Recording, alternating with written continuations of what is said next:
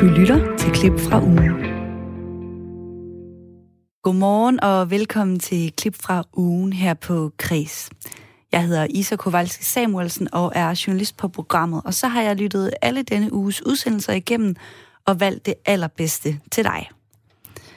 Her på Kreds, der har vi syv kulturagenter, som er fordelt rundt i hele landet. Og de anmelder kultur fra deres lokalområde. I den her uge, der skal vi høre fra det vestjyske, hvor vores kulturagent Danny Voller Møller han bor. Så frem med papir og pen, for nu kommer der nemlig en anbefaling til det midt-vestjyske, lige lidt imellem Herling og Bilund det her i eftermiddag, der hen, og, hen sidst på eftermiddagen, der, der smurte jeg mig en ostemad og, og, og lavede en kan kaffe, og så kørte jeg syd for Skjern Å, og ud til noget, der hedder Deep Forest Artland. Det er også bedre kendt som det mere mundrette mund, øh, skovsnogen. Det er en, øh, det er en, øh, en, en vandretur på øh, 3 kilometer, hvor der er lavet 70 skulpturer rundt omkring i, i landskabet. Og det er vanvittigt fantastisk at være ude. Jeg kommer lige ud fra, at jeg er knap kommet hjem endnu. Jeg holder lige på en, en resteplads her og venter på at kunne køre det sidste hjem. Okay. Men øh, jeg har, ja. ja, men altså, så det vi har her, det er jo faktisk, øh, hvis jeg skal være sådan rigtig radioagtig, det er et møde mellem kultur og natur, tænker jeg. Altså skulptur og det... kunst under åbne himmel. Hvad er det for en oplevelse? Ja, det er virkelig det samme spil, der er. Øhm, jeg vil godt lige fremhæve sådan to skulpturer, som jeg egentlig gik og kiggede meget på derude. Og det ene, det er et shelter. Øh, det er noget af det, der jeg selv synes meget godt om. Det er det der med at komme ud og være i naturen og overnatte derude. Øh, og den er lavet en eller anden italiensk kunstner, og så ligner den med en fabrik i beton, når man kommer bagfra øh, og kigger den, og, eller et krematorium, der er så stor skorsten op. Og man møder det her store betonmur øh, midt i det hele der. Øh, og det får sådan til at tænke, hvor er det bare ærgerligt, at man placerer sådan noget her ude i landskabet. Og så kommer man om på den anden side og får dejlig mulighed for ophold. Man kan sove der, der er en øh, brændeovn, og man, man kan hygge sig. Og det fik mig sådan til at tænke på det der spændingsfelt, der er mellem vores produktions, der står produktione på italiensk, på en øh, spændingsfelt mellem, øh, mellem vores produktionsverden, vores biler og vores øh, forbrug osv., og, så videre, og så det her med at være ude i naturen øh, og finde ro. Øhm, og det synes jeg egentlig var, var, var sådan provokerende, men også øh, rigtig dejligt egentlig at, at møde den derinde. Og så nævnte øhm, du også et andet værk. Ja, det var, det var så et, og det er et, jeg vidste, der var derude. Jeg har oplevet den før. Og så var det faktisk ved at være mørke, at han lommelygte med, og skoven blev bare mørkere og dybere og dybere. Og så kommer jeg ind, og så kan jeg begynde at ane konturen af nogle store bogstaver, øh, der er bygget i, øh, hvad hedder det, i mursten. De er 2,5 meter brede hver især, øh, og 4,5 meter høje og en meter tykke. Og så står der hate. Og det synes jeg var, jeg gik sådan langsomt ned, og var faktisk sådan ved, ved at bange øh, for at være derinde, for jeg synes, det var uhyggeligt. Og jeg tænkte sådan på, da jeg kom ned til det hate dernede, havde der bare stået love, så tror jeg faktisk, jeg havde haft en helt anden følelse øh, i kroppen. Men øh, det var faktisk en god spooky efterårs øh, oplevelse at have hernede. Og så kan vi undre sig over, hvorfor står der hate med så store bogstaver inde i skoven? Og det fik mig sådan til at tænke meget på, på, på hvordan vi er øh, hos hinanden, og vi lever nok lidt i et presset samfund på mange fronter. Øh, og, og når man så er presset i hovedet, så har man nemmere ved at, og komme til at sige grimme ting til hinanden, og skrive grimme ting om hinanden øh, på Facebook, hjemme i hjørnet sofaen. Øh, og det var, det var sådan, altså, og så tænkte jeg sådan, lige, kunne der bare have stået love i stedet for, så ville alt sådan have været langt bedre og rarere at, at være med til. Men øh, den var dernede, jeg gik rundt om og brugte lang tid på den. Øh, men det var en god, god oplevelse, det må jeg sige. Men det er jo også interessant, ja. det her med, at, øh, at du faktisk, altså, det har fået dig til at tænke på den måde. Så på den måde tænker jeg, at det er jo det god kunst, eller nu må vi jo ikke sige god kunst, det mm. kunst øh, skal gøre for at udfordre os. Ja. Og som du siger her, så er det rigtig nok, øh, ja, altså en blanding af kultur og natur, men altså, Danny, vi skal jo også have, øh, hvad kan man sige, placeret øh, Deep Forest Artland, ja. eller som du sagde, skovsnogen her på vores lille skala, hvor vi jo giver fra 1 til 6 af karakterer. Vi skifter jo stjerner ja. ud, og egentlig så, øh, så vidste jeg jo godt, du ville nævne den her hate, men nu tænker jeg, at ja. vi kan give øh, skovsnogen, altså love på en skala fra 1 til 6. Ja, ved du, den skal have fuld love. Den skal, der skal, den skal springe skalaen, synes jeg. For det er en, øh, det, det, der er rigtig mange frivillige tilknyttet derude, og det, de har med hinanden, øh, og det Herning Kommune, de laver for at skabe det her, det, det skal jo simpelthen bare belønnes med... Hvad, hvad er det højst, man kan give? Er det 5 eller 6 eller 8, eller hvor meget er det? Jamen, det er 6. Altså, så alt, der kommer over, det, det, er bare, øh, det er bare smir. Ja, så, så er vi klar på en 6'er, det må jeg sige. Okay, ja. altså her til sidst, Danny, nu har du jo været ude og gå den her dejlige tur, som er cirka 3 km lang. Hvem tænker du øh, vil synes, det er spændende, det her? det er simpelthen for alle aldre på nær gange øh, desværre. Det kan man jo sige er lidt diskriminerende, men øh, det er for børn, der kan få en masse ud af det her. Det er for unge, det er for ældre. Øh, det er folk med, øh, med og uden corona, kan jeg nærmest sige. Øh, så det, øh, det vil være for alle, men øh, den er ikke særlig handicapvenlig, kan man sige. Øh, så, så, så jeg vil sige, den, den, den springer skalen, og alle vil kunne få noget ud af den. Øh, og der er, der er som sagt 70 skulpturer, og der er noget for enhver smag. Der er alle mulige materialer, glasfiber, beton, øh, træ, øh, mosaikker, øh, alt, alt, alt muligt. Så det, så det er virkelig et spændende sted for mange, så, så jeg vil virkelig anbefale det, det må jeg sige. Ja, sådan blev det altså til 6 ud af 6 love til Deep Forest Artland fra kulturagenten Danny. Og så må jeg altså bare sige, at jeg har selv besøgt skoven i, i sommer, og det er virkelig et, et super spændende sted at gå igennem, så det er også en anbefaling herfra. Jeg har jo formået at få en fod indenfor.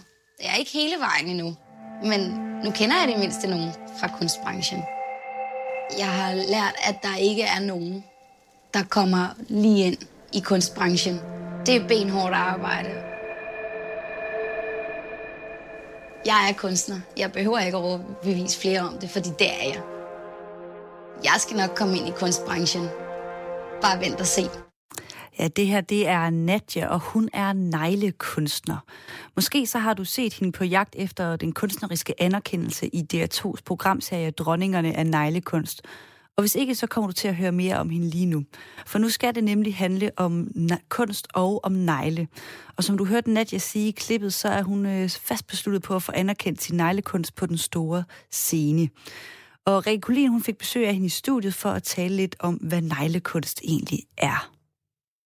Altså i går, der kunne du jo øhm, simpelthen udstille dit første rigtige værk på Statens Museum for Kunst. Tillykke med det. Jo, tak skal du have. Ja, det er helt sindssygt. altså inden vi dykker ned i det her værk og i, øh, i udstillingen her, så tænker jeg, at vi måske lige skal forklare de lytter, der simpelthen ikke ved, hvad neglekunst er, lige forklare dem det. Kan du ikke øh, sætte nogle ord på, hvad neglekunst det indebærer? Jo, men altså, der er jo den her forskel på, hvad det er, vi laver i salongen, og så det, vi i laver som jo er det, vi kalder kunsten. Selvfølgelig kan det i salongen også være kunst, de her små kunstværker, vi laver på kunders negle. Men der, hvor det er, at det, som der er, jeg går op i, og det, jeg laver, det er der, hvor det er, jeg har et større budskab med det, jeg laver. Så det er, kan man sige, ikke en flot malet negl, man har på. Det er ligesom taget til next level, men må man stadig tage udgangspunkt i neglen som omdrejningspunkt for kunsten? Ja, det er selve det, at neglen er kunsten. Okay, altså vi, vi dykker løbende ned i det her, fordi altså for mig så er det virkelig en helt ny verden, fordi jeg for sådan lige for nylig begyndt at få øjnene op for, at jeg har veninder, som har, du ved, lidt vildere negle end bare en rød shellac eller et eller andet på, men det kan vi ligesom tage. Lad os kigge på øh, det værk, du har fået udstillet på Statens Museum for Kunst. Altså, vi står her med nogle billeder i studiet. Øh, jeg gør det foran mig, og øhm, Nadia, jeg tænker, at du måske kan beskrive for lytterne, hvad det er, vi kigger på. Jamen, det vi kigger på, det er en mink lavet af tipper, af plastiktipper. Det som der vi oftest bruger til at lave den her, de her former for kunstværker.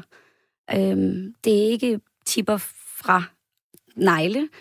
Det er ikke noget, der har været brugt til negle, men det er nogle tipper, vi kan bruge som vores lille lærred. Og den her mængde, den er lavet ud af kun tipper. Intet andet. Der er store, der er små, og der er brede, og der er smalle tipper, øh, som samlet er givet den her mink. Og det, det kunne jo så være noget, der kunne have været, som du siger, det man bruger på øh, til negle. Du kalder det tipper? Ja. Negle-tipper. Ja. Okay, og så er de, jo, øh, de er jo malet røde her, og så er der ligesom rundt om, altså den er, jo, den er jo i et bur her, der ligger noget halm nedenunder. Der er også nogle, altså er det pels, er det fjer, hvad er det sådan, der er rundt om? Det er faktisk rigtig minkpels.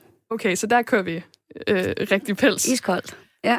Okay, og det er jo så blevet, øh, blevet øh, udstillet, det her. Altså, jamen, det ligner jo sådan, hvis ikke jeg vidste, det var lavet af negle, eller lavet af tipper, øh, så ved jeg faktisk ikke, hvad jeg vil. Altså, det ligner jo kød. Det ligner ja. noget, der er, øh, ja, nogen, der har fået revet, flået skinnet af. Og jeg tænker jo ligesom også, at når man snakker om kunst, så siger man jo, jamen, kunst er en smagsag, men mange kan nok blive enige om, at kunst skal ligesom vilde os et eller andet. Det skal sige noget. Så ja. den mængde, du har lavet her af dine tipper, hvad er det, du gerne vil fortælle?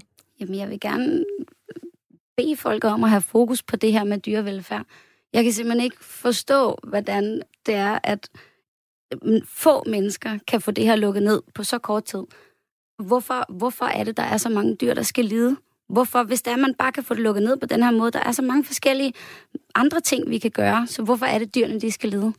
Og derfor vil jeg gerne have, at med det her værk, at vi får fokus på det, når det er, at vi gør sådan nogle ting, som det er, vi har gjort nu. Det har selvfølgelig en masse konsekvenser også for andre ting, men lige med mit fokus, og, øh, eller lige med mit værk, der vil jeg gerne have, at vi simpelthen sætter fokus på dyrevelfærd, og på, hvorfor er det, de skal lide.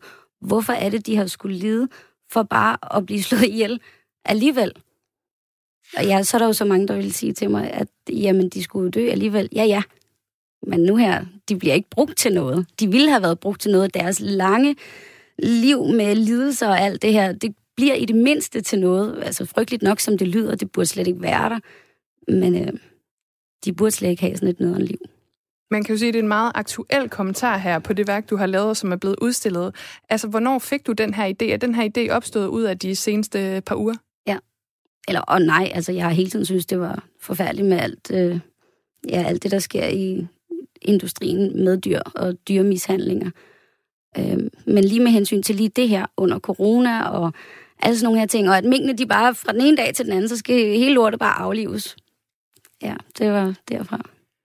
Og så er det jo som sagt, øh, du er den første neglekunstner, der er blevet udstillet på, øhm, øh, på øh, det museum i Danmark, og det er altså Statens Museum for Kunst. Du er lige nødt til at tage os ind i, øh, hvordan det kom i stand, fordi netop i øh, serien her, Dronninger og Neglekunst, der handler det jo rigtig meget om den her jagt på anerkendelse, og den er jo virkelig kommet nu. Hvordan er det kommet i stand?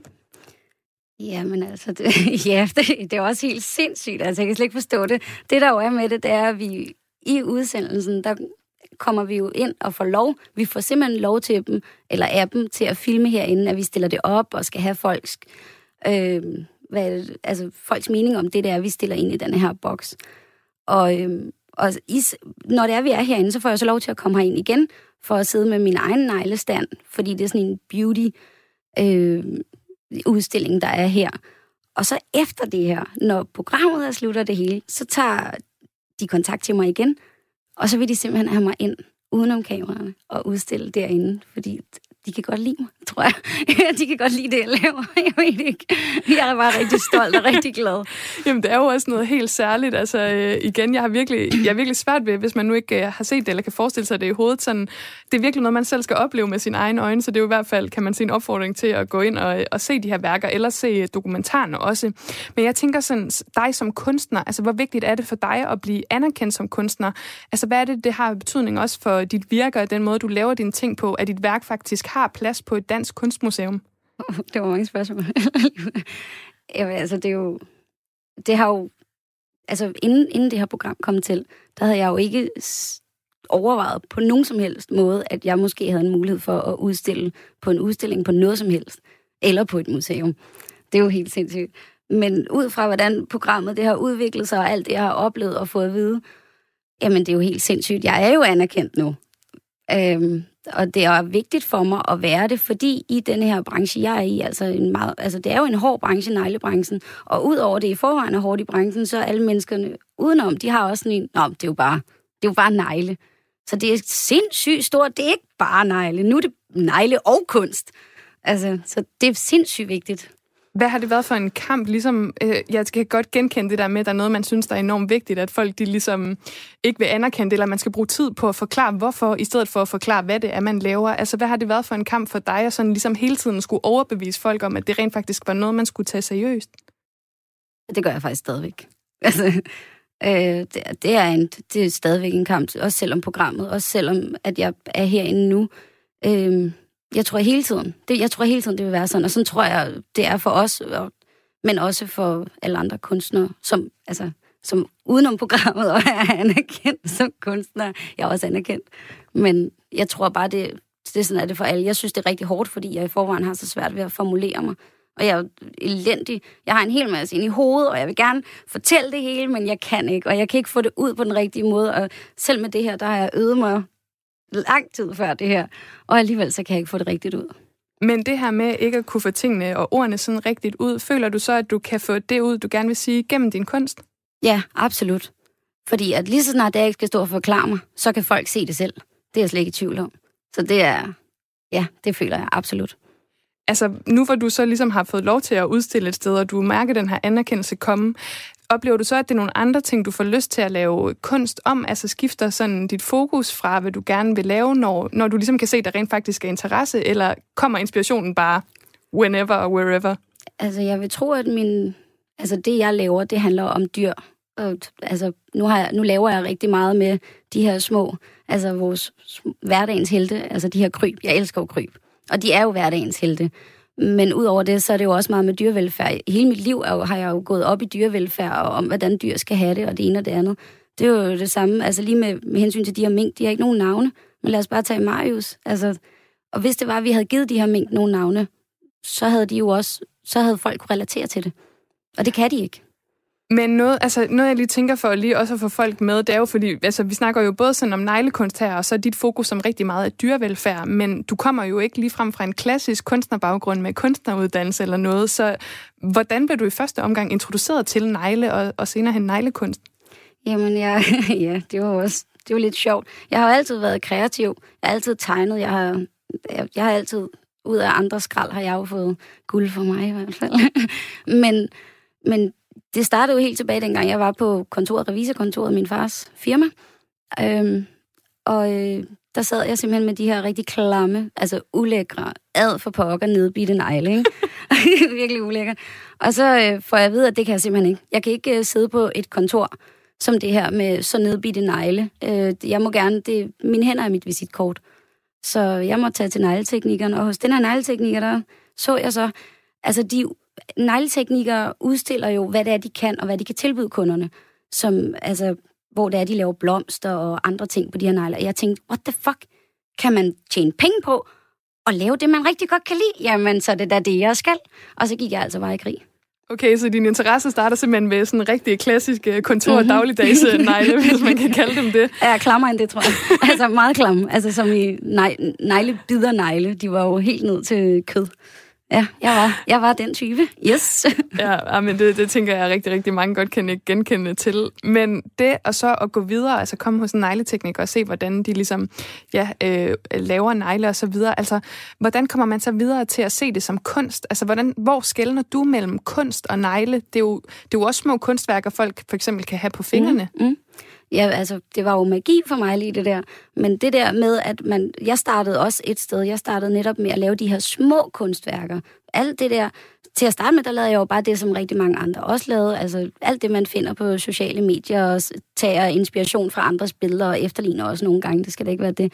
Men at gå fra der til så at bygge det videre ud i kunst, ja, det er jo ikke, man kan, det andet er også kunst, det jo kommer an på, hvilket øje, der ser det, men sådan en blomst, som er blevet lavet 100.000 gange, som ikke har virkelig en, bag, altså en dybde eller et budskab, det er jo, det er jo neglekunst, det er jo et kunsthåndværk. men at gå fra det andet, det er simpelthen, fordi man bliver ved, man sidder med det, og lige pludselig vil man bare noget mere, og man vil noget mere, og så vil man gerne fortælle noget ud for det her, fordi lige pludselig er det den eneste kontakt, du har til andre mennesker, det er simpelthen for mig gennem neglene. Men så bare lige her til sidst, altså hvad betyder din negle for, så for dig den dag i dag? Altså er det din egen negle stadig noget, du går op i, eller er du ligesom gået all in på kunstdelen? Lige nu er jeg gået all in på kunstdelen, og så underviser jeg også. Øh, så helt all in er jeg ikke, men altså, som du selv kan se lige nu, du står overfor med min egen negle, de... de ligner mine kedelige negle, som ikke, der ikke har noget som helst på.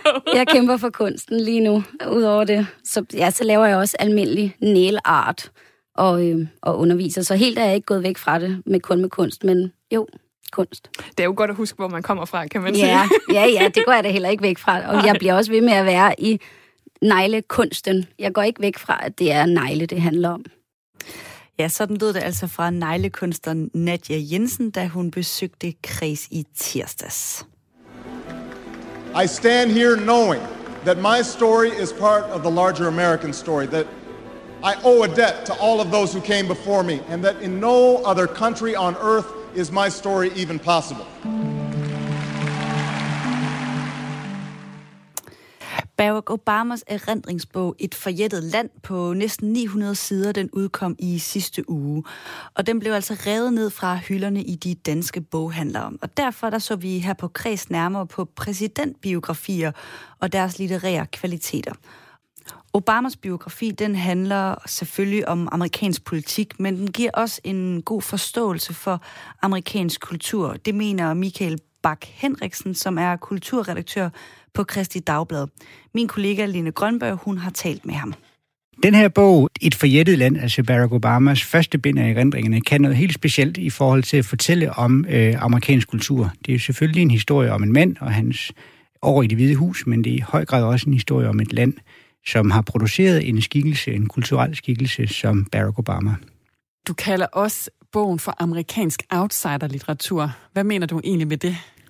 Det er fordi, der er en stærk strømning i amerikansk kulturhistorie, der handler om, at øh, en outsider, altså en, der kommer udefra, langt væk fra centrum, ud fra periferien, den type, som ingen rigtig kan lide, øh, og som måske er kasseret af det øvrige samfund, øh, Øh, at vedkommende i amerikanske film og romaner og sange også på en måde øh, gør noget øh, i sin egen ret som individualist, og dermed viser vejen for andre. Så han, han eller hun går fra at være en sådan en outsider, en ingen kan lide, til at komme ind i mainstream og i centrum.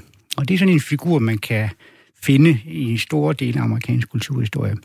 Og den passer Barack Obama enormt godt ind i, fordi han har alle outsiderens øh, Øh, kvaliteter, kan man sige. Han er den første afroamerikanske præsident, der kommer til magten. Han er ikke født med hverken en sølvske i munden eller i et dyrt kvarter i, i øh, Washington eller New York. Og han øh, arbejder så langsomt op, selvfølgelig med en fin baggrund, men dog gør han rigtig meget, læser vi om i bogen, for at stemme dørklokker og gøre alt det, der skal til for at nå til top. Så han lever på en måde den amerikanske drøm, som vi kender den fra store dele af amerikansk kultur. Og du nævner de her fortællinger, hvor man sådan ser den her en, og hvad kunne det være for nogle fortællinger, vi sådan ellers kender fra, fra amerikansk kultur? Der var i 50'erne en særlig generation, der hed Beat-generationen, Beat-forfatterne, som også sådan fejrede det individualistiske liv på landevejen, altså hvor man stak af fra alt det konforme, alt det middelklasseværdierne og ville skabe sig sin egen individuelle virkelighed. Og det var sådan en outsider-romantisering, øh, som øh, gik fra at, øh, at egentlig være en sådan igen en perifær del af amerikansk kultur til at komme ind i centrum og sige og definere amerikansk kultur i 50'erne. Og man kender det også fra den jødiske kultur i USA, hvor en række jødiske indvandrere kom til landet og, øh, og virkelig var ikke udstøtte, men dog på samfundets øh, marken og, og langt fra i den position, som mange jødiske forfattere har i dag. Men så begyndte man at skrive om sine erfaringer med at komme fra Polen eller Rusland og som barn immigranter. Og langsomt så blev den immigranterfaring, man havde som jødisk indvandrer, til en del af en mainstream-erfaring med, når man sådan har alle immigranter det måske. Og så blev det en del af en fortælling om, hvad USA er for et land. Og det er sjovt, når jeg har hørt den her, din pointe, og jeg lige her inden uh, vores snak har sådan genset nogle af hans store taler, så er jeg virkelig blevet opmærksom på, hvordan han bruger det her greb, som du siger, at han har fortælling om, at hans far kom fra et andet land. Men så skifter han lige bagefter. Han har også fortællingen om en mor, der kæmper sig op, så han også på den måde, altså sådan, han taler til mange befolkningsgrupper på den måde, i den egentlig fortælling, han laver om sig selv. Lige nøjagtigt, og det er nemlig begge spor, det skal køre på, hvis man skal være en succes i amerikansk kultur. Altså man skal både have den enestående baggrund, øh, som Obama har, som kun han har, og så skal man have alt det fælles, alt det, der appellerer til en bredere del af befolkningen. Og der er den amerikanske drøm, som han finder den hos moren jo fantastisk stærk stadigvæk. Altså det med, at man arbejder sig op fra dårlige kår, og så blive en søn præsident. Det er en meget stærk fortælling. Men lad os prøve at kigge lidt nærmere på bogen her. Hvad er det for nogle greb, han gør brug af som storyteller, og virker de overhovedet? Altså, kigger man på bogen som bog, synes jeg, han er enormt dygtig til at arbejde for eksempel med øh, sceneopbygninger. Altså, han fortæller, jeg er her, jeg tænker sådan og sådan, inden jeg går på podiet og skal tale for mange mennesker. Altså, han bygger scener op. Han er også god til cliffhangers, altså den de stilistiske greb, der hedder, vi slutter på en højde på en spændingskurve, og så skal man læse videre for at finde ud af, hvad sker der nu. Og så er der et tredje greb, han bruger rigtig meget, og det er øh, tilbageblikket, eller det er sådan en historisk flashback, så man, øh, man kan for eksempel læse om, at Obama vandrer rundt hvileløst i det hvide hus og kigger ud af vinduet og tænker på, skal han gå ud og ryge en cigaret? Og så kommer der flashback, der så handler om, hvem har ellers boet i det hvide hus, og hvornår blev det etableret, og så videre. Og det gør, at man, når man læser bogen, får man faktisk rigtig meget videre om amerikansk historie og amerikansk politisk historie. Men det er vel også en slags udviklingshistorie, hvor han iscenesætter sig selv som sådan en ung, nervøs, usikker mand, som så udvikler sig. Det er det i høj grad, og hvis, og hvis den skulle... Altså hvis bogen skulle stå i en kategori på biblioteket, kunne man sagtens sætte det under den genre, der hedder udviklingshistorie, altså ung, usikker mand, øh, læser mange kloge bøger for at imponere pigerne på universitetet, øh, men ved ikke rigtig, hvad han skal med sit liv. Og langsomt bliver han så formet af kræfter, der er større end ham selv, og når så helt til tops. Det er en klassisk udviklingshistorie, som vi kender den fra Lykkepæ og mange andre i europæisk kultur. Hvis vi bare lige skulle hive et eksempel frem på den måde, han ligesom opbygger scener, så ved jeg, at et af de steder, du selv har fremhævet, det er en morgen, hvor telefonen ringer hjemme i uh, sengen hos uh, ham og konen. Hvad er det, der sker der? Ja, der får han så et opkald meget tidligt fra en nær medarbejder, der fortæller ham, at han har modtaget Nobelprisen. Og så er det Obama siger, at det er den, det gode ved scenen, så siger han, for hvad? Altså han ved simpelthen ikke, hvorfor han har modtaget den her pris. Og scenen er spændende, for man ser ægteparet ligge der søvndrukne og ikke ved, hvad der foregår. Og så får han så at vide, at jamen, du får prisen for at have øh, etableret fred i Mellemøsten. Og det havde han jo ikke på det tidspunkt, så han var stadigvæk lidt overrasket over det. Men det er det, man husker, når man læser den scene i bogen. Det er meget mere soveværelset. Michelle Obama, der vender sig om på ryggen og sover videre, for hun synes ikke, det er sådan en stor nyhed. Obamas undren over det her. Det er meget mere scenen, man husker. Og det er jo det med litterære scener. De bliver siddende i hovedet på en anden måde, end end et enkelt budskab gør, fordi det vigtige her er egentlig ikke, at han fik Nobels fredspris, det vigtige er faktisk hans egen reaktion på det. Og det føles jo som om, vi sådan virkelig kommer tæt på ham, men det er vel stadigvæk, altså på en eller anden måde i scene, at det er jo ham, der bestemmer, hvor langt ind i soveværelset vi ligesom får lov til at komme. Fuldstændig rigtigt. Og det skal man jo også huske i sin begejstring for den her øh, dejlige lange bog, altså at det er jo selvfølgelig arrangeret citaterne udvalgte Obama, det er lagt til rette, sådan så han selvfølgelig står i det bedst tænkte lys. Det er der ikke nogen tvivl om. Men det er al kunst. Det er en forfatter, der arrangerer nogle begivenheder, sådan så vi andre bliver revet med. Men det er helt klart en... Øh, det er Obama, som han selv ser sig selv, og det er der ikke nogen tvivl om. Men det er samtidig et ærligt billede også, vil jeg sige. Og du har jo været glad for den her bog, og det har andre anmeldere også, øh, og jeg har også selv læst den, og jeg er også selv begejstret. Øh, men jeg kan alligevel ikke lade være med at tænke på, hvor mange talenter kan en mand egentlig have. Har han reelt selv skrevet hele bogen? Ja, det tror jeg faktisk, han har. Og jeg tror også på, at han, øh, han skriver i hånden, fortæller han i bogen, og det tror jeg også, han har gjort, selvom øh, man tænker 900 sider, og det er bare første bind, der kommer sikkert mindst 900 sider igen om et par år. Ikke? Men alt det, alt det der tror jeg faktisk er, er rigtigt. Men jeg tror så også, at han har haft et stort hold af faktatjekker og konsulenter og agenter og rådgiver omkring sig også. Men, øh, men den er god nok, hvad, hvad, øh, hvad, de, hvad formen og det skriftlige angår, det er jeg ret sikker på. Han var en mand, med, eller er jo en mand, og ekstremt veluddannet, som vi ved, med meget store talenter. Ikke? Og, øh, og der svinger amerikansk politisk historie bare mellem noget, som man på mange måder kan sige er sådan næsten altså meget veluddannede, velformulerede mennesker, ikke? og så øh, øh, andre præsidentkandidater, der kommer et helt andet sted fra i samfundet. Og så bare lige her afrundende. Øh, vi står her med bogen, og den er altså virkelig tung. Det er ikke en, som man bare lige øh, sætter sig ned og læser i sin frokostpause. Så hvem vil du anbefale? Hvem skal læse den her bog? Jamen det skal alle, synes jeg, der er historisk interesseret, netop fordi den rummer så meget med amerikansk øh, kultur og historie. Så alle, der er historisk interesseret, alle, der levede under de øh, år med Obama, som jo for mange i Europa også var sådan øh, næsten euforiske, i hvert fald i, i begyndelsen af perioden. Ikke? Og så skal man læse den, hvis man er interesseret i at forstå baggrunden for, hvorfor man så valgte Donald Trump bagefter. Fordi hvordan kan det være, at mange, der egentlig stemte på Obama først, bagefter stemte på Donald Trump? Nogle af de der mysterier omkring vælgeradfærden i USA, og hvordan man kan svinge så meget fra George Bush til Obama, Obama til Trump, og nu videre, ikke? Det skal man læse, hvis man er interesseret i at forstå det land, og hvor bredt fagnende USA er som land. Og det sagde altså Michael Bak Henriksen, som er kulturredaktør på Kristi Dagblad, til min kollega Lene Grønborg.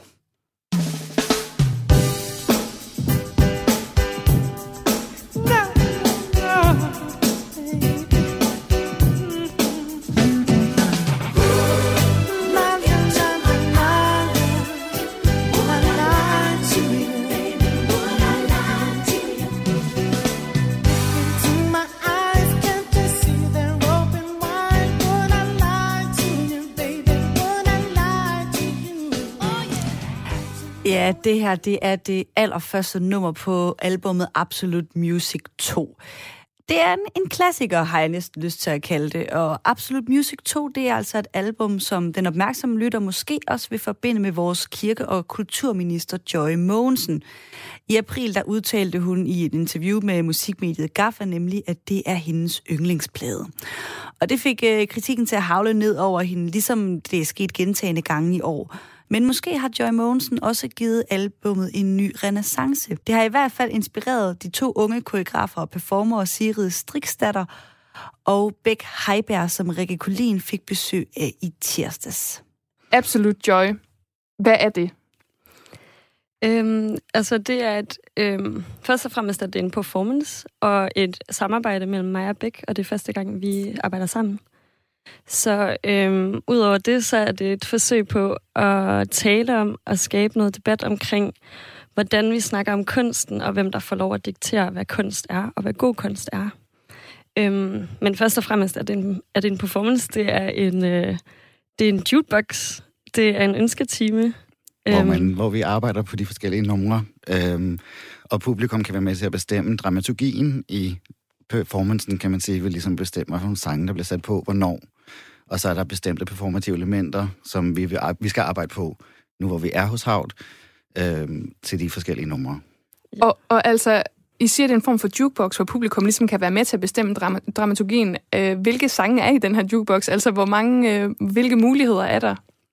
Altså, nu har vi kun en øh, uge, så vi har øh, med meget... Øh, debat øh, valgt 10 sange ud fra det der album, fordi vi kan ikke nu at lave dem alle sammen, øhm, som man kan gå ned på en boombox og vælge på en CD, som vi som Bæk har været ved at hente på Østerbro. øh, ja, så der kan man simpelthen gå ned og trykke nummer, og ideen er jo ligesom, at man ligesom, du lytter til dit øh, til sådan en compilation CD, er jo, at der er nogle numre, du elsker, og nogle numre, du hader. Så du kan også skifte midt i, og du kan også sætte den på igen og igen og igen, hvis det er det nummer, du gerne vil høre. Jamen, hvis jeg kommer, så er det bare Would I Lie To You on repeat. Præcis. Den er også helt fantastisk. Ja, det er ja. altså en god sang. Og øh, åbningen på det her album. Men det her øh, interview med Joyce øh, musiksmag her tilbage i april, det satte faktisk i gang i en øh, ret interessant samtale hos øh, jer to, som den her performance jo ligesom også udspringer af, som du nævnte før. Altså, vi ikke øh, tager os med tilbage til den samtale på det tidspunkt, og de tanker, som den her performance ligesom er opstået af? Jo, altså vi, vi snakkede faktisk primært om, øh, hvad der var vores eget Absolute Music yndlingsalbum. 21. 8. okay, så har vi dem på plads. Og, øh, altså, og vi kom ligesom frem til i den her diskussion, først og fremmest, så synes vi begge to, at Absolute Music 2 er et ret øh, svært album, ikke et specielt fantastisk album, men det her med, at vi har jo alle sammen, øh, hvis man er vokset op i Danmark, øh, eller Sverige, eller Norge, tror jeg faktisk også, de har Absolute Music, så har vi alle sammen et yndlings Absolute Music album, hvis man er en vis alder selvfølgelig, ikke? Og øh, så vi havde en, en stor snak om det, og, øh, og så da det var, vi så det her open call fra Havt, så var det, føltes det åbenlyst, for det handler om popkunst øh, og popkultur i en blanding med finkultur, og hvordan man ligesom arbejder med de to forskellige ja. elementer. Ja, hvad skal det i teateret? Præcis. Hvad skal det bruges til i performance? Øhm, og det er egentlig sådan en, en øh, hvad siger man, det er egentlig noget, der har været i gang de sidste 10 år, at man bruger mere og mere popkultur, på mange måder tager popkulturen tilbage ind i teateret, tilbage ind i performance. Øhm, så vi synes egentlig, det her det var sådan et, det var et ret oplagt øh, tidspunkt at få lov til at snakke om det. Ja, også fordi vi begge to er elskere af popkultur og arbejder med popkultur i alle mulige forskellige, på alle mulige forskellige måder øh, i virkeligheden. Mm. Men den her titel, altså Absolute Joy, det kunne jo egentlig også godt lyde lidt som en parodi. Er det det? Øhm, altså, hvad kan man sige? Joy er jo øhm, nydelse, glæde, os. Øhm, og vi skal arbejde med store følelser, og vi skal arbejde med dem øh, også fra et øh, sted, altså et humoristisk sted, men det her er ikke en parodi, og det er ikke en joke for os. Øh, og det er heller ikke ironisk, og jeg tror, det er det, der er ret vigtigt for os. Altså sådan, jeg er glad for, at du spørger om det, fordi det er ret vigtigt for os at sige sådan her, nej, vi tager popkultur sindssygt seriøst. Vi tager kultur generelt sindssygt seriøst, og det vil være rigtig dejligt, hvis Joy også gjorde det. Det er sådan helt sikkert ikke noget, der er en parodi på hverken nogen eller på noget. Men altså, det her har jo været op virkelig, virkelig mange gange i løbet af året. Der er blevet gjort grin med det på alle mulige måder, og det siger du så, at det, det er ikke det, I gør her. Altså, det er ligesom nærmere en kommentar eller et opråb til kulturministeren. Men hvorfor bruger mere i Joyce musiksmag? Er, der ligesom ikke, er vi ikke færdige med det, eller er det her et nyt take på det? Jamen, det er jo lidt nyt tæk på det, fordi det er jo faktisk i virkeligheden at tage det alvorligt. Eller sådan at tage, sige, jamen, vi elsker også Absolute Music, vi elsker også popmusik. Vi kan, man kan arbejde med, med den her musik på en helt bestemt måde, eller på en helt anderledes måde, end man måske havde regnet med. Så det er jo faktisk i virkeligheden at tage det alvorligt. Og så har man sige, ja, der har været rigtig meget omkring det i medierne, men der er ikke blevet lavet nogen performances over det, så vidt jeg ved i hvert fald, endnu. Mm. Nej, og det er også det der med, at det er sådan, jo, det kan godt være, at vi har snakket meget om det, men vi har heller ikke, altså, men, men har det ændret den måde, vi taler om kultur og kunst på? Eller er det her startskud til, at vi faktisk kan måske begynde at nedbryde nogle, nogle, nogle forskellige poler inden for, hvordan vi taler om kunst og kultur? Det er også det, vi skal med det her. Og hvem er det, der får lov til at diktere, hvad der er god kunst, hvad der ikke er? Ja. Men det er jo et interessant spørgsmål. Det synes jeg, vi skal slutte af med. Altså, hvordan mener I så, at vi bør snakke om god kunst? Og måske også, hvordan, ja, hvordan håber I, at publikum de kommer til at tale om, hvad der er god kunst, eller hvad der er kunst? I virkeligheden handler det om, altså måske åbenlyst om ikke at tale om god kunst, men at tale om kunst og tale om kultur. Ikke om, hvad der er godt og dårligt, eller hvad der skal... Men, men også, egentlig handler det også ret meget om at sige det der med sådan vi snakker meget om, hvordan kan man måske nedbryde de der netop forskellige poler, men også genre, øh, fordi øh, performance er kommet ind i museet, øh, musik, de laver videoer, det har de altid gjort, men måske på en anden kunstnerisk måde.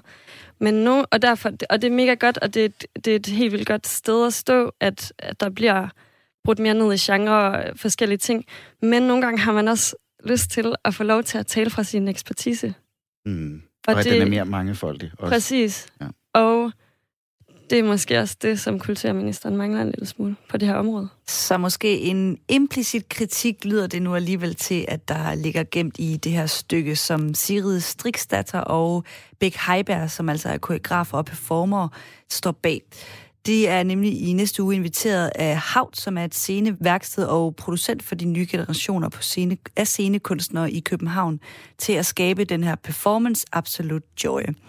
Og performancen den kan opleves søndag den 6. december på Teater Sortvid i København, og igen den 21. januar på kunstcenteret Copenhagen Contemporary, hvor det er en del af festivalen Det Frie Felts Festival. There is nothing to be afraid of.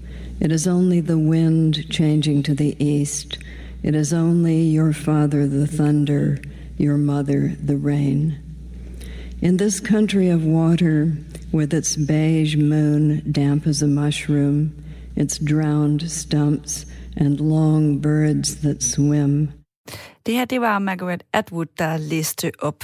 De fleste kender hende sikkert bedst for bogen The Handmaid's Tale, eller på dansk Tjenerindens fortællinger, som også blev til en rigtig stor seriesucces på HBO. Men Margaret Atwood, hun kan faktisk også skrive digte, og hun udkom i sidste uge med digtsamlingen Inderligt. Titeldigtet det handler om den sorg, som Margaret oplevede, da hun mistede sin mand.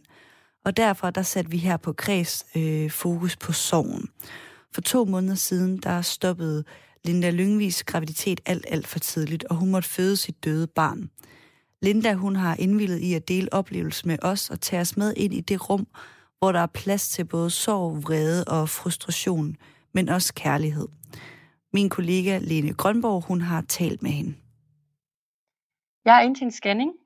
Jeg har øh, haft blødninger gennem graviditeten. De startede i uge 14. Og øh, vi har været nogle gange frem og tilbage øh, på Kolding sygehus til de her forskellige scanninger, fordi de skal finde ud af, hvorfor får jeg de her blødninger. Og jeg kan godt mærke, at der er et eller andet, der sådan, han kan ikke lige helt finde ud af, hvad, hvad det er, han skal kigge efter, og alligevel så har han fundet noget.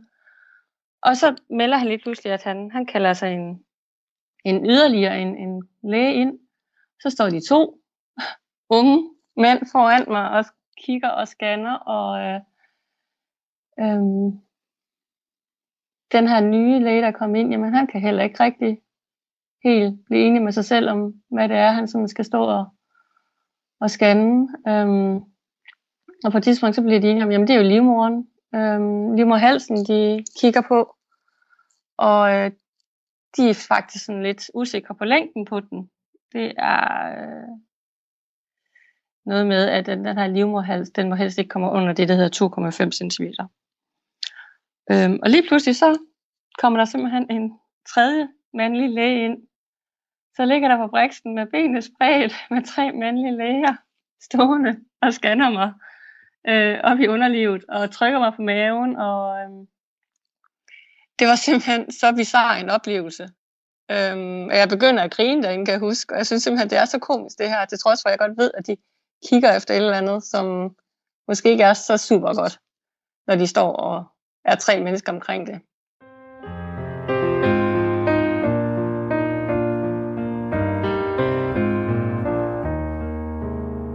Jeg har været hjemme i fire dage, og derimellem har jeg haft en mindre blødning og kontakter sygehuset. Øhm, men, men de kan ikke gøre mere for mig derinde i forhold til, hvad jeg ellers skal gøre derhjemme med stikpiller og bare forholde mig fuldstændig i ro. Jeg får at vide, at jeg måtte ikke gøre noget som helst. Jeg skulle bare holde mig i ro. Men vores søn, øh, William på syv år, han øh, knaller så hurtigt i vores øh, bord herhjemme og får en forlængende i panden, så vi tager altså en tur på skadestuen med ham. Og jeg tager med, fordi det er det der morinstinkt, jeg har. Jeg skulle bare med, for min dreng han har slået sig. Øh, og se tilbage i bagspejlet, så skulle jeg blive hjemme. Fordi da vi kommer hjem, så begynder jeg at få en øh, masse plukvejr. Og de tager sådan rimelig meget til. Øhm, og i og med, at jeg egentlig har døjet med plukvejr gennem graviditeten, sådan en lille smule, også i graviditeten med William, så, så ligger jeg egentlig ikke mere i det, end jeg faktisk går i seng. Men jeg vågner så efter halvanden time og har vanvittigt ondt i maven. Og imens jeg ringer ind til sygehuset og venter på at komme gennem til en, en jordmor, jamen så tager det egentlig bare til i maven, og så tror jeg, at min underbevidsthed godt ved, at klokken den er slået. Og vi er faktisk ikke kørt mere end 10 minutter, før jeg kan mærke, at øh, der er serveret på vej nu. Og heldigvis så var søn, han er faldet i søvn. Det, ja, det foregår om aftenen, det her. Han er faldet i søvn i bilen, så han bemærker ikke, at jeg har ondt, og jeg har smerter, og jeg er ked af det, og jeg er bange, og jeg, jeg er rædselslagende. Fordi at jeg har, jeg har prøvet det her før, jeg har aborteret før, og det gjorde jeg i uge 10, og jeg kunne genkende de her smerter i mit underliv. Så hele vejen derind, der ved jeg jo bare godt, at vi kommer ikke hjem med ham. Øhm, ja, nu bliver jeg helt berørt, selvom jeg har fortalt det så mange gange, den her historie. Men, øhm, øhm, men jeg vidste det bare godt. Og, øh, øhm, men jeg husker noget så tydeligt, da jeg skal igennem fødegangen, og den var for mig bare mega lang at skulle igennem, selvom den er egentlig ikke ret lang. Men, men man kunne høre på gangen fra de andre fødestuer, kvinder, der var i gang med at føde. Og det ramte mig sindssygt hårdt, da jeg kørte derigennem, for jeg vidste bare, at jeg kom ikke hjem med skrigende barn. Skrig for de kvinder, og så den baby der har bare sat sig på min nethinde. Jeg, altså, jeg kan høre dem igen og igen. Øh, så den tur bare ind på i undersøgelseslokalet, som var egentlig nok værst næsten, tror jeg på gangen. Altså det, den, der står bare for mig som helt ganske forfærdeligt. Allerede der, der, ja, der startede mareridtet bare.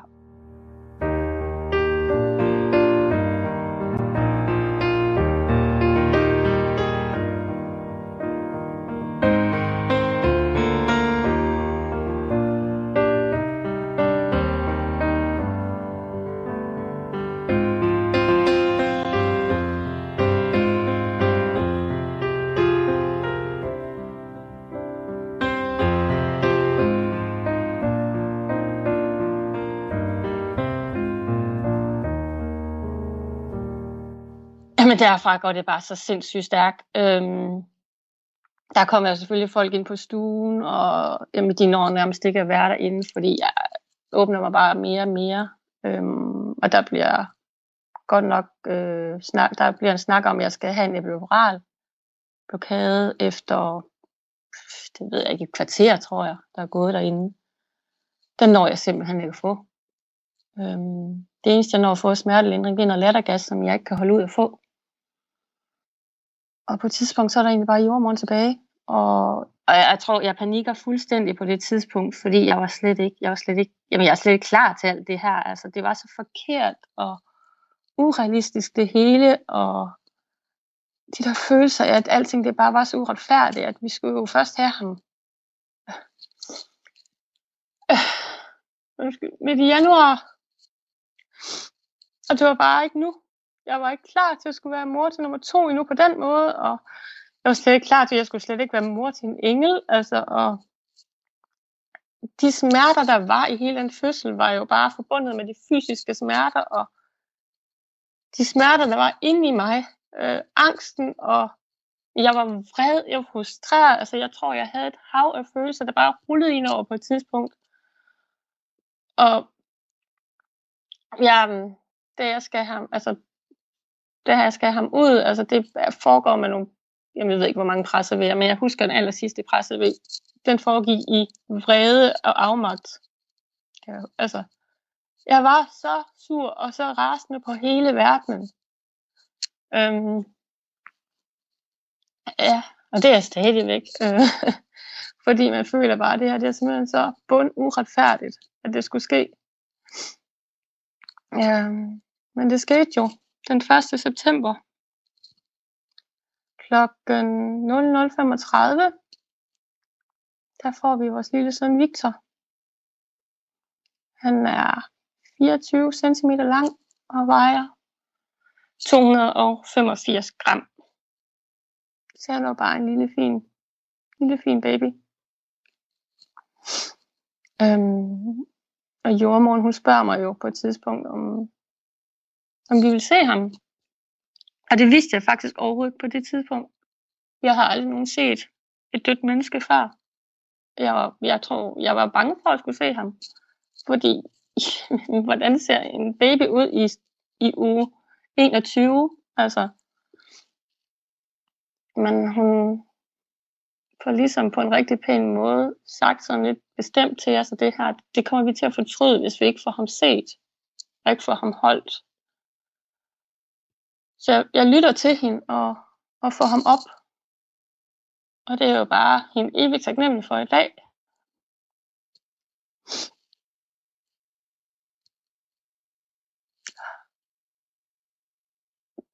Ja. Det var vildt mærkeligt. Og også vanvittigt, vanvittigt dejligt. For den kærlighed, man har gået rundt med ind i sig, som bare har ventet på at kunne give fra sig til det her lille barn, man skulle have, kunne jeg få lov til at give på det tidspunkt. Så det var simpelthen en blanding af sorg og kærlighed.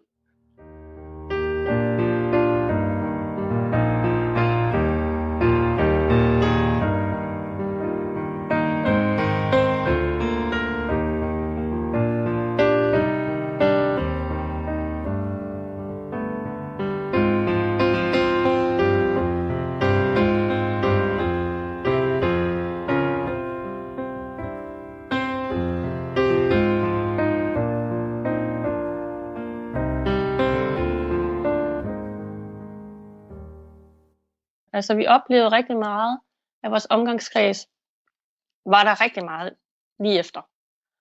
Men vi stod jo så også faktisk med en flytning 15 dage efter.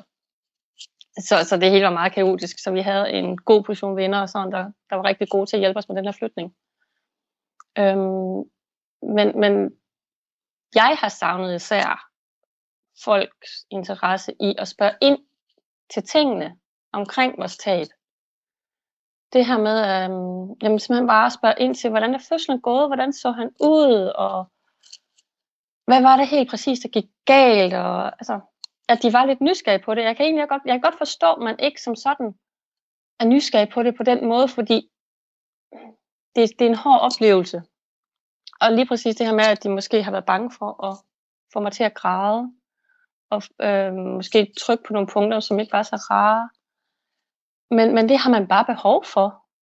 Altså, jeg har savnet rigtig meget veninder, der måske har ringet eller skrevet. Øhm, det ved jeg gjort et eller andet. Jeg, ved ikke, jeg kan ikke sætte ord på lige præcis hvad. Øhm, og nok fordi, og jeg ved også godt, hvorfor, men, men det er jo det her med, at de igen angsten for at gøre en ked af det, eller de ved ikke, hvad de skal sige. Øhm, men, men det er igen bare at have nogle helt ganske almindelige samtaler, som, som man har efter en fødsel godt nok var vores fødsel anderledes, men vi fik altså et barn. Vi er en familie på fire. Vores barn er bare i himlen. Jamen, det er jo noget, vi skal leve med. Vi skal simpelthen lære at leve med det. Jeg kan jo se ind på vores øh, hvad hedder den, øh, Facebook-gruppen, øh, Landsforeningen for Mistede Spædbørn. Altså, der er jo kvinder, øh, der er også fædre, der lægger en lille hilsen og billede op af deres børn på deres 21-års fødselsdag for eksempel, ikke? hvor jeg tænker, hold da op, 21 år siden. Tænk, at det stadigvæk berører så vanvittigt meget. Når vanvittigt meget, ikke? Altså, hvor jeg bare, den her går nok øhm, taget til mig og tænkt, jamen, det er bare hele livet frem, det her. Jeg vil blive berørt af det hver evig eneste den 1. september, ikke? Altså, det er, ja, hver år, jeg skal berøres på den ene eller anden måde, når vi får sådan nogle milepæler af, af dato, ikke? Øhm, så, så ja, det, jeg tror heller ikke på, at det er bare de steder faser, vi skal igennem. Altså, det er en livslang proces, indtil den dag, vi selv kan sidde op på skyen sammen med dem.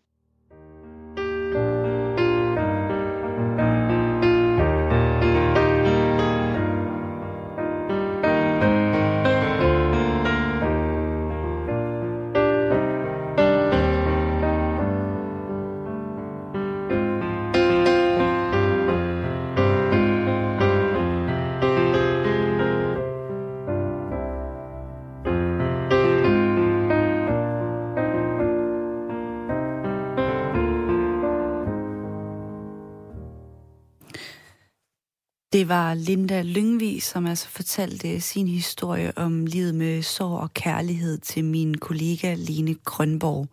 Det var alt, hvad jeg havde til dig her i denne uges udgave af Klip fra ugen her på Kres.